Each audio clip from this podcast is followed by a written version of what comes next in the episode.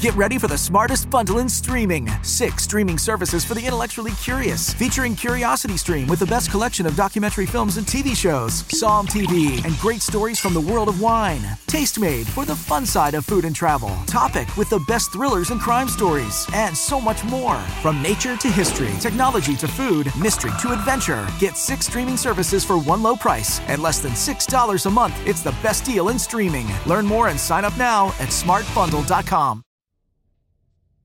When we got married, my wife had no toes. I am starting here because, with God as my witness, I have no idea how else to begin this. That's the thing. I don't even know what it is. An account? Confession? Obituary? I had to write something down. I've taken photos, but nobody would believe she wasn't born. No. Stop skipping ahead. Clarity, Benedict. Clarity. Start at the beginning. When I married Emily, she had no toes. I married her because of her eccentricities, her stories, and her tall tales. I'd always laugh them off, especially the ones about how she'd lost the digits on her feet. I'd always seen it as a fanciful way of explaining away a birth defect. It never bothered me, but Emily grew up in an orphanage, and of course, kids can be cruel. I'd always assumed the beach tale was a way to keep old wounds closed. I realized now that was naive. According to Emily, she had been walking the beach at Dovercourt, a bleak and run-down shipping town on the UK's east coast. It was before her parents' accident, so she can't have been older than four. She had been digging for shark teeth when she found, about a foot below the pebbles and gray sand, a sea slug. This is where the tale took one of Emily's usual flights of fancy, because, you see, this wasn't just any sea slug.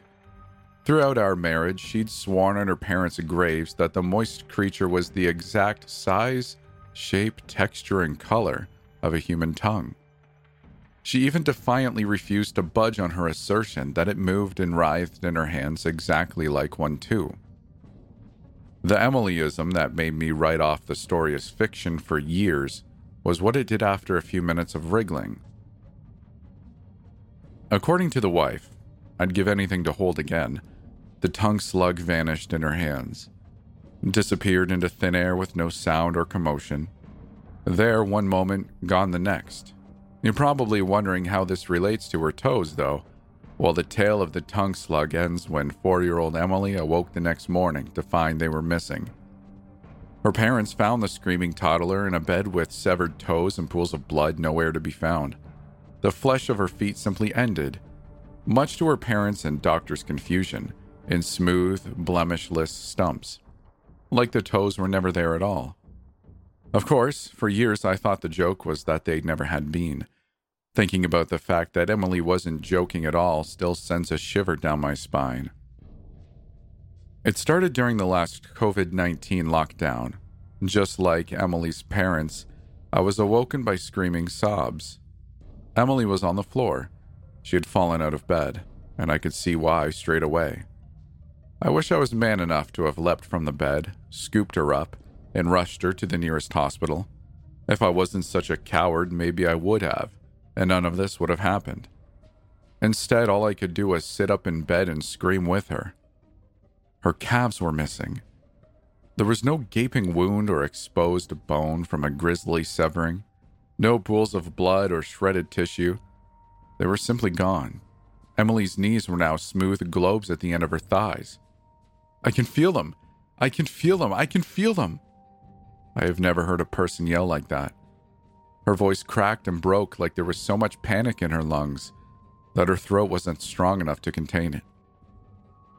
I'm embarrassed to admit how long it took me to calm down, so I won't. Once I had, I clambered down from the bed and sat behind her. I held Emily in my arms for about three, maybe four hours. I only found out I'd spent that long silently sobbing into her auburn hair later, though, when I crashed downstairs on the faux leather couch that afternoon. When you love somebody and they're that terrified, time becomes irrelevant. Any mother sat at a bedside in a neonatal ICU will tell you this. I sat and rocked her across those hours, telling her to focus on my breathing, despite it being far from steady or calm. We got there, though, somehow. She was sobbing throughout me helping her dress. I tried to let her maintain her dignity, do as much for herself as she could, but I found myself overstepping almost every boundary she had. At one point, she actually told me to frick off. Not her actual word, obviously. I'd never heard her swear before. She couldn't explain what she meant when she said, I can feel them, until I'd carried her downstairs and sat her on the sofa. We'd watched a documentary on phantom limb syndrome once. It's when amputees get itches they can't scratch on limbs that are no longer there. Emily made it clear, in a plain and matter of fact tone free of any panic or confusion, that as far as her body was concerned, nothing was out of place.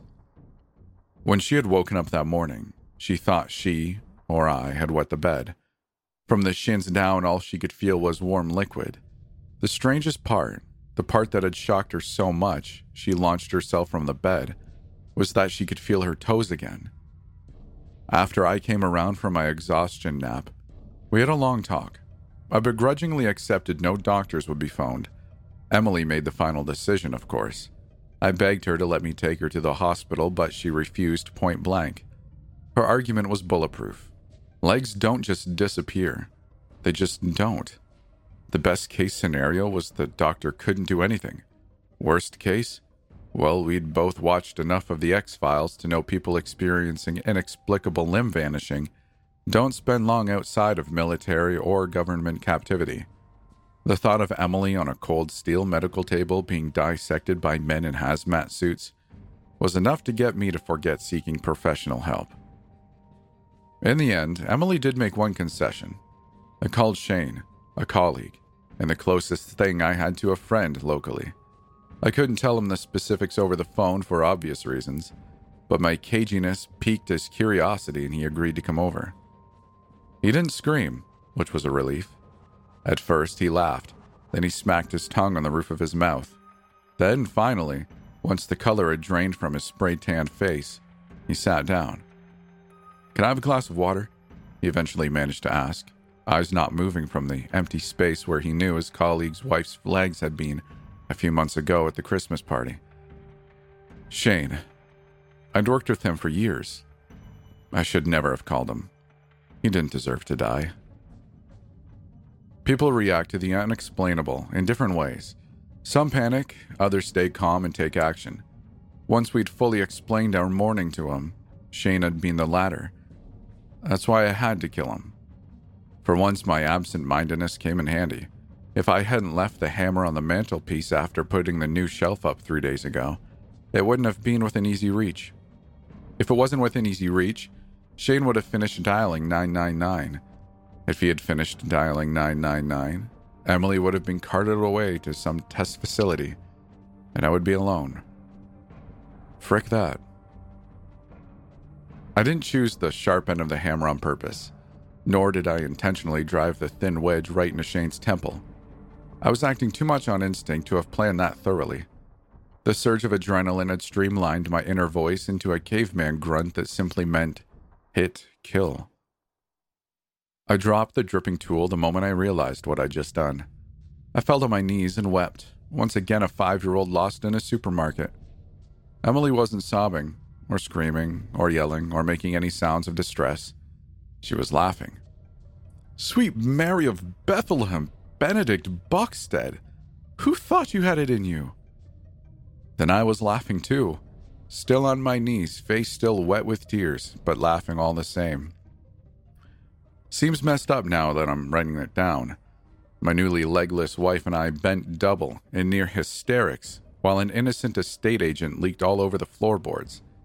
Panicking wouldn't have helped, and the looming despair was so thick neither of us could find our way back if we ventured into it. Laughter was the only sensible option. Lucky Shane was a frick boy whose family lives way up in Manchester. Emily mused as I wrapped his body in black bin liners. You only called, right? Didn't message? By the time they come looking for him, there'll be no way to trace it to us. Just make sure you dump your phone. For all her qualities, Emily wasn't smart. For all my faults, many stem from not being the sharpest knife on the rack. That's why I didn't question this now quite obviously ridiculous assertion that no police would come asking around. Even if I had been blessed with a bit more brains, though, I was too lost in a barely suppressed panic to notice. That's also the reason I didn't fully register the second time I ever heard Emily not use the word frick. Disposing of Shane was a pain in the backside. Emily couldn't help for obvious reasons. A person with no feet isn't much help when dragging the body of a grown man into your back garden. She did sit by the kitchen window after I had the genius idea of repurposing my office chair and a broom handle into a makeshift wheelchair she could punt around on. And I was appreciative of the company as I went about my first dark deed of the next few months. The conversation made digging and filling the hole much quicker. Plus, I'd always felt planting flowers was a group activity. Petunias are better enjoyed with friends. The next week was strange. Emily did one or two Zoom meetings, but eventually signed off sick from her trending marketing job. The team would cope without a lead. She'd informed her stammering underlings, laptop poised on her shinless thighs. It was on the morning of the next Saturday, exactly seven days from the calf incident, that we took our next step on the descent into madness. I was once more awakened by hysterics from Emily's side of the bed. This time it wasn't crying, though. This time it was laughter. The same kind of maniacal giggling she'd let loose after I removed Shane from the equation with my dad's old hammer. Still half asleep, I rolled over to see what the joke was. The second round of hysterics was from me, and they very much were filled with sobs, screams, and scrambling away from the woman who shared my bed. My wife had no legs. Her hips ended as the same fleshy, perfect orbs her now vanished knees had been when we'd gone to sleep the night before. To my growing alarm, Emily wasn't at all perturbed by this. Hey, she managed to get out between excited giggles. I did say I wanted to lose weight. She was waving her hand through the air where her thighs had once been. My heart thumped in my chest. What was happening to my wife, and why did she seem so happy about it? Still, the change meant I didn't have to carry her around the house at least. With the extra weight of her thighs, her, her arms, now strengthened by a week of office chair punting, were more than capable of functioning as stand in legs. She'd walk around the house in her palms, laughing softly to herself when she thought I couldn't hear. When I asked her once what was so funny, she simply rolled her eyes and said, Don't worry. It's nothing you've done. Something's just tickling the back of my knees. Calm the frick down. I couldn't calm the frick down. Firstly, because again, she didn't say frick, and secondly, because how was I supposed to be calm when my wife's legs had disappeared with no explanation? Look, Benny, it's okay. I can still feel them, but it's just phantom limb syndrome, just like that frickin' show. It took an hour for her to properly explain, mainly because she'd break into more fits of laughter every few minutes. It took another two for me to properly calm down. There was a clear reason, too. I knew my Emily, and I knew when she wasn't being honest. She didn't believe what she was telling me. To her, this wasn't phantom limb syndrome. In her mind, wherever her legs had gone, they were still with her, still attached to her, solid flesh and bone.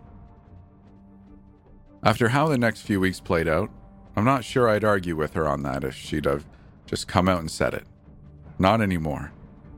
I spent until the following Wednesday morning trying to make sense of it all, but then the doorbell rang. I don't know why I let him in the house. When the 20 something Jehovah's Witness asked to come in and speak about Jesus, I was too dazed and quietly terror stricken to fully realize what I agreed to when I said yes. This time, the hammer strike was deliberate. He had been mid psalm when the metal wedge connected with the back of his skull. The O in the word hope prolonged and slurred as he crumpled in slow motion, finishing the vowel as a twitching heap on the floorboards I'd only just scrubbed the blood out of. The wet thud of the hammer collapsing the suburban missionary's head had been loud enough to bring Emily knuckling down the stairs. At least I wasn't weeping this time. She found me stood over the body, quite calm, cleaning the Jehovah's Witnesses' blood off the blunt tool with a wet wipe. I was beyond terrified by my own actions by this point, you see. I'd fully dissociated, I think. I was lost somewhere behind my eyes, screaming impotently at reality to stop, and reversed back to before I answered the door. The argument that followed was the worst, and definitely weirdest, we'd ever had. She didn't talk to me through the window this time. I had to dig a second hole to Shane's flower bed in silence, left alone while Emily sat by the upstairs window to keep an eye on the confused looking religious door knockers, peering through the front windows all along the street. I could hear her laughing as I dug, angry cackles which she made no attempt to hide. It was all a frickin' detour, eh? All a distraction, pointless prelude. I practically flew through the bedroom door. I'd come in for a glass of water when I'd heard the sound of her shrill ramblings coming down the stairs. The sounds of distress had shaken the kitchen ceiling. No, not distress. Distress was what I started feeling about halfway up the stairs. Emily's shrieking shook the walls of the hallway. Emily was screaming about, I don't know what, laughing hysterically between every sentence. I'll be with you soon. I'll be with you soon. Tell the man in charge I'm coming. When the door slammed open, she shot upright on her windowsill perch, jumping out of her skin. She looked sheepishly at me, biting her lip to suppress the occasional giggle. Emily? I asked, my voice unsure. Sorry, she mumbled. I dozed off, must have been having a bad dream. Again, I knew her well enough to know that she believed none of those words. I didn't have the time or courage to confront her, though. My sweaty palms had more petunias to plant. The next few weeks were a paranoid blur. Well, for me at least. I don't think Emily was aware of very much beyond the changes in her body after the Jehovah incident. I decided it wasn't safe for me to take my attention away from her for too long, so I took some sick leave. COVID 19 was a great cover up. It would have been hard to explain if we both were expected in an office. I spent my nights at the window taking long vigils with the lights out, peering through the blinds and hoping nobody came to claim the guests sleeping under my petunias. The funny thing is, we think the children are safe. They're the worst of all of us. She knew the truth, though. She wrote it down. But they call him every year. They call him every year. When all's said and done, the town's graveyard just gets fuller. The man in charge can't wait to meet me. He's very angry with you, though. No, he, he's not happy uh, with you at all, Benny. It took me a few days to get used to the dark, unnerving things Emily would holler and giggle into the dark bedroom when I had to head out to use the loo or start the next watch at the window. Trying to hold a stable conversation with her was pointless now. Not that I didn't try. Um, are you hungry? Hungry. Thyrtha Thothax. The eight harmed maggot prince is hungry.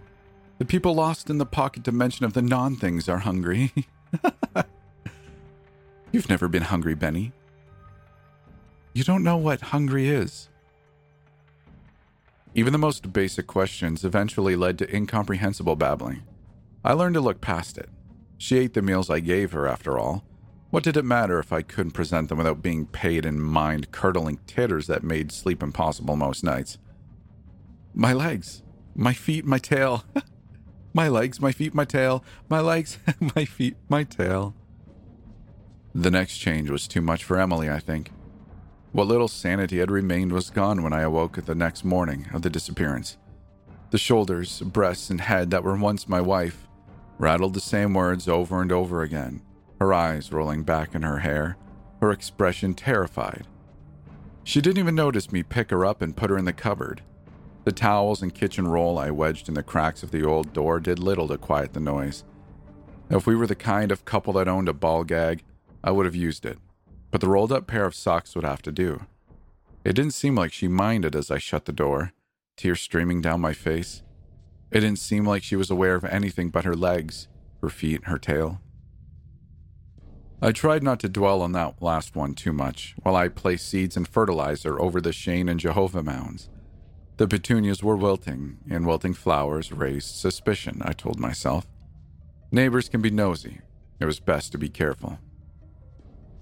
That sensible reasoning was why I hit Shane's mother with the hammer when she turned around to shut the front door behind her. I, of course, had the hammer ready when I opened the door. I'm not an idiot. My aim was as good as ever. I was also relieved to have something to occupy my time.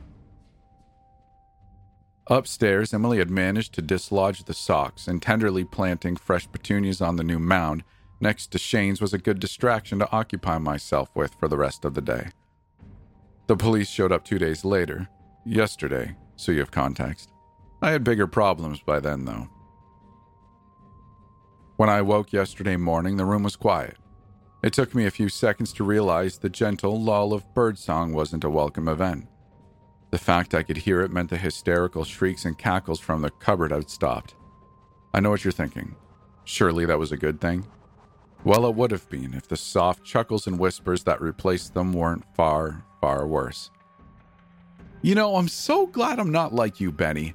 I'll get to munch, munch, munch, and crunch, crunch, crunch while I watch your skin melty melts and the shit in your bowls boils until you burst. When the man in charge meets you, he's going to take your eyes, Benny. He's going to burn you for a thousand, thousand years, but you'll never die. That's what he wants with all of you, Benny. All you scumlings and filthy smalls and screamy squishes. I'm going to eat them all, Benny. When I get there, I'm going to eat all of them. All the people. I'm going to eat you too, Benny. You're going to get there eventually with the rest of the underscum, and when you do, I'm going to eat you over and over and over. And when your brains ooze out your ear holes because I've crunch, crunch, crunched down on your skull, do you know what I'm going to do, Benny? I'm going to touch myself. It took me five hours of listening to those sanity breaking promises before I had the nerve to open the door. Emily's head sat on a cushion of auburn hair as the back of the cupboard. Her green eyes rolled back, bulging from their sockets. Her cheeks were red as an open blister, brow coated in a thin layer of sweat that matched my own, and flecks of spittle exploded from her mouth as she whispered, I'm ready, Benny. I'm ready and I'm going soon. I can't wait to meet the man in charge. He'll satisfy more than you ever have, Benny. She wasn't laughing much anymore. She was panting softly, breaths from wherever her lungs had gone, or whatever they now were, coming through fast and shallow. The disembodied head of my wife whispering pure nightmare fuel wasn't what made me collapse onto the bedroom carpet and vomit, though. No, it was the voice she spoke with which did that. The whispers reaching my head through unknown mental avenues outside of my ears weren't Emily's. They weren't even human. The syllables came from a battery of voices, each at least an octave higher than the last. All except one, a single bass tone, almost too low to comprehend, that danced in and out of the cascade of degrading noise. The language, the mother tongue of Emily's screeching monologue, as it rattled around in my skull, I did not recognize. It was no language of this earth. Yet to my horror, I understood every word. Soon I'll be free, Benny. Soon I'll be free, and you'll see me again in three years and nine months, four days, seven hours, 42 minutes, 17 seconds. Then you'll see how my munch, munch, munch, and crunch, crunch, crunch. See who was really inside the filthy small you married. The rest happened on autopilot. The subconscious taunting whispers didn't stop when I picked up the gibbering head. They remained uninterrupted as I carried her into the bathroom and placed her gingerly on a towel I'd placed on the toilet seat. She'd continued her foul declarations for every minute it took for the ceramic tub to fill with warm water. That's how I knew I still loved her. I'd made sure it wasn't too hot or too cold, and even added some bubble bath before I picked up her still whispering head and plunged it under the surface. Human beings can only survive with lungs full of water for a few minutes. Emily's lips didn't stop moving until she'd been under there for at least two hours. I held her temples, tears falling nonstop from my eyes, as they remained fixed to her bulging, rolling ones. That is, until they too disappeared. Before the final 10 or so minutes, the rest of Emily's had dematerialized. I nearly slipped face first into the bathwater. The auburn eels of hair worming between my white knuckles vanished. I yelled, brushing aside the bubbles. Only one trace of Emily remained plump lips, white teeth, and a waggling tongue, somehow set into a flat piece of skin much shallower than the depth of the mouth it contained. A mouth that was still moving. I rammed my fist into it. In the end, I grabbed that tongue and pulled as hard as I could. Anything to stop the whispers that water did nothing to dull. A deep crimson bloomed beneath the bubbles. The hard biting at my wrist stopped. I wrenched my arm out of the water, holding a single piece of flesh in my grasp. It was a tongue, a blood soaked, wriggling tongue. Unlike the rest of Emily, there was a wound where it had left her body. The horror at what I'd done slowly dawned on me. I sat alone on the cold tiles, my wife's limp and severed tongue in my hands, and howled. I stayed there, curled in the fetal position next to the bathtub full of my wife's blood, until the police started hammering at the door about 20 minutes ago. The tongue had gone limp, it hasn't vanished. The mouth has, though. Emily is gone, leaving me alone and frightened with the police about to break down the door and find me with the severed tongue of my missing wife and three bodies buried in my back garden. The thing is, after the last few months, prison doesn't seem that scary. That's why I was calm enough to write all this out. I knew I had to tell my side of the story. Let's be real, once the battering ram I can hear finally does its job, that's it for me. You'll be hearing about me on the news. The talking heads will tell you I'm a serial killer, a hard boiled psychopath refusing to reveal the location of my wife's body. I'm going to tell them the truth, but they won't believe it. You and I know better, though. You now know, like I do, that there isn't a body. You'll know as they put me behind bars for life that I'm only guilty of three of the four murders next to my name on Wikipedia. You'll know, like I do, that I am a 25% innocent man. You'll also know the nagging truth that I think is going to keep me up for many nights to come. Emily had told me when I'd see her again. In three years, nine months, four days, four hours, 12 minutes, and 32 seconds. That when I saw her, I'd meet the man in charge. That's when, according to Emily, all of her maddening promises would be fulfilled. She could have just been taunting me, teasing me, trying to see just how blatant the untruths could fill my head with were before I snapped. I don't think that's the case, though. Besides, over the years, I knew my wife before I drowned her in my bathtub. She told a lot of tall tales, starting with a particularly tall one about her missing toes. I'm starting to think that maybe her tall tales weren't so tall after all. New on Curiosity Stream. Grab your lab goggles. We're out to find the world's coolest, loudest, and most in your face experiments. Wow, that's impressive. See how hands on science can change our everyday lives on oddly satisfying science. Plus, from goats to guard dogs, hear surprising stories about the creatures that brought humanity to the next level. It's animals that changed history. Watch now on Curiosity Stream. Annual plans are $20, just $1.67 a month. Visit curiositystream.com.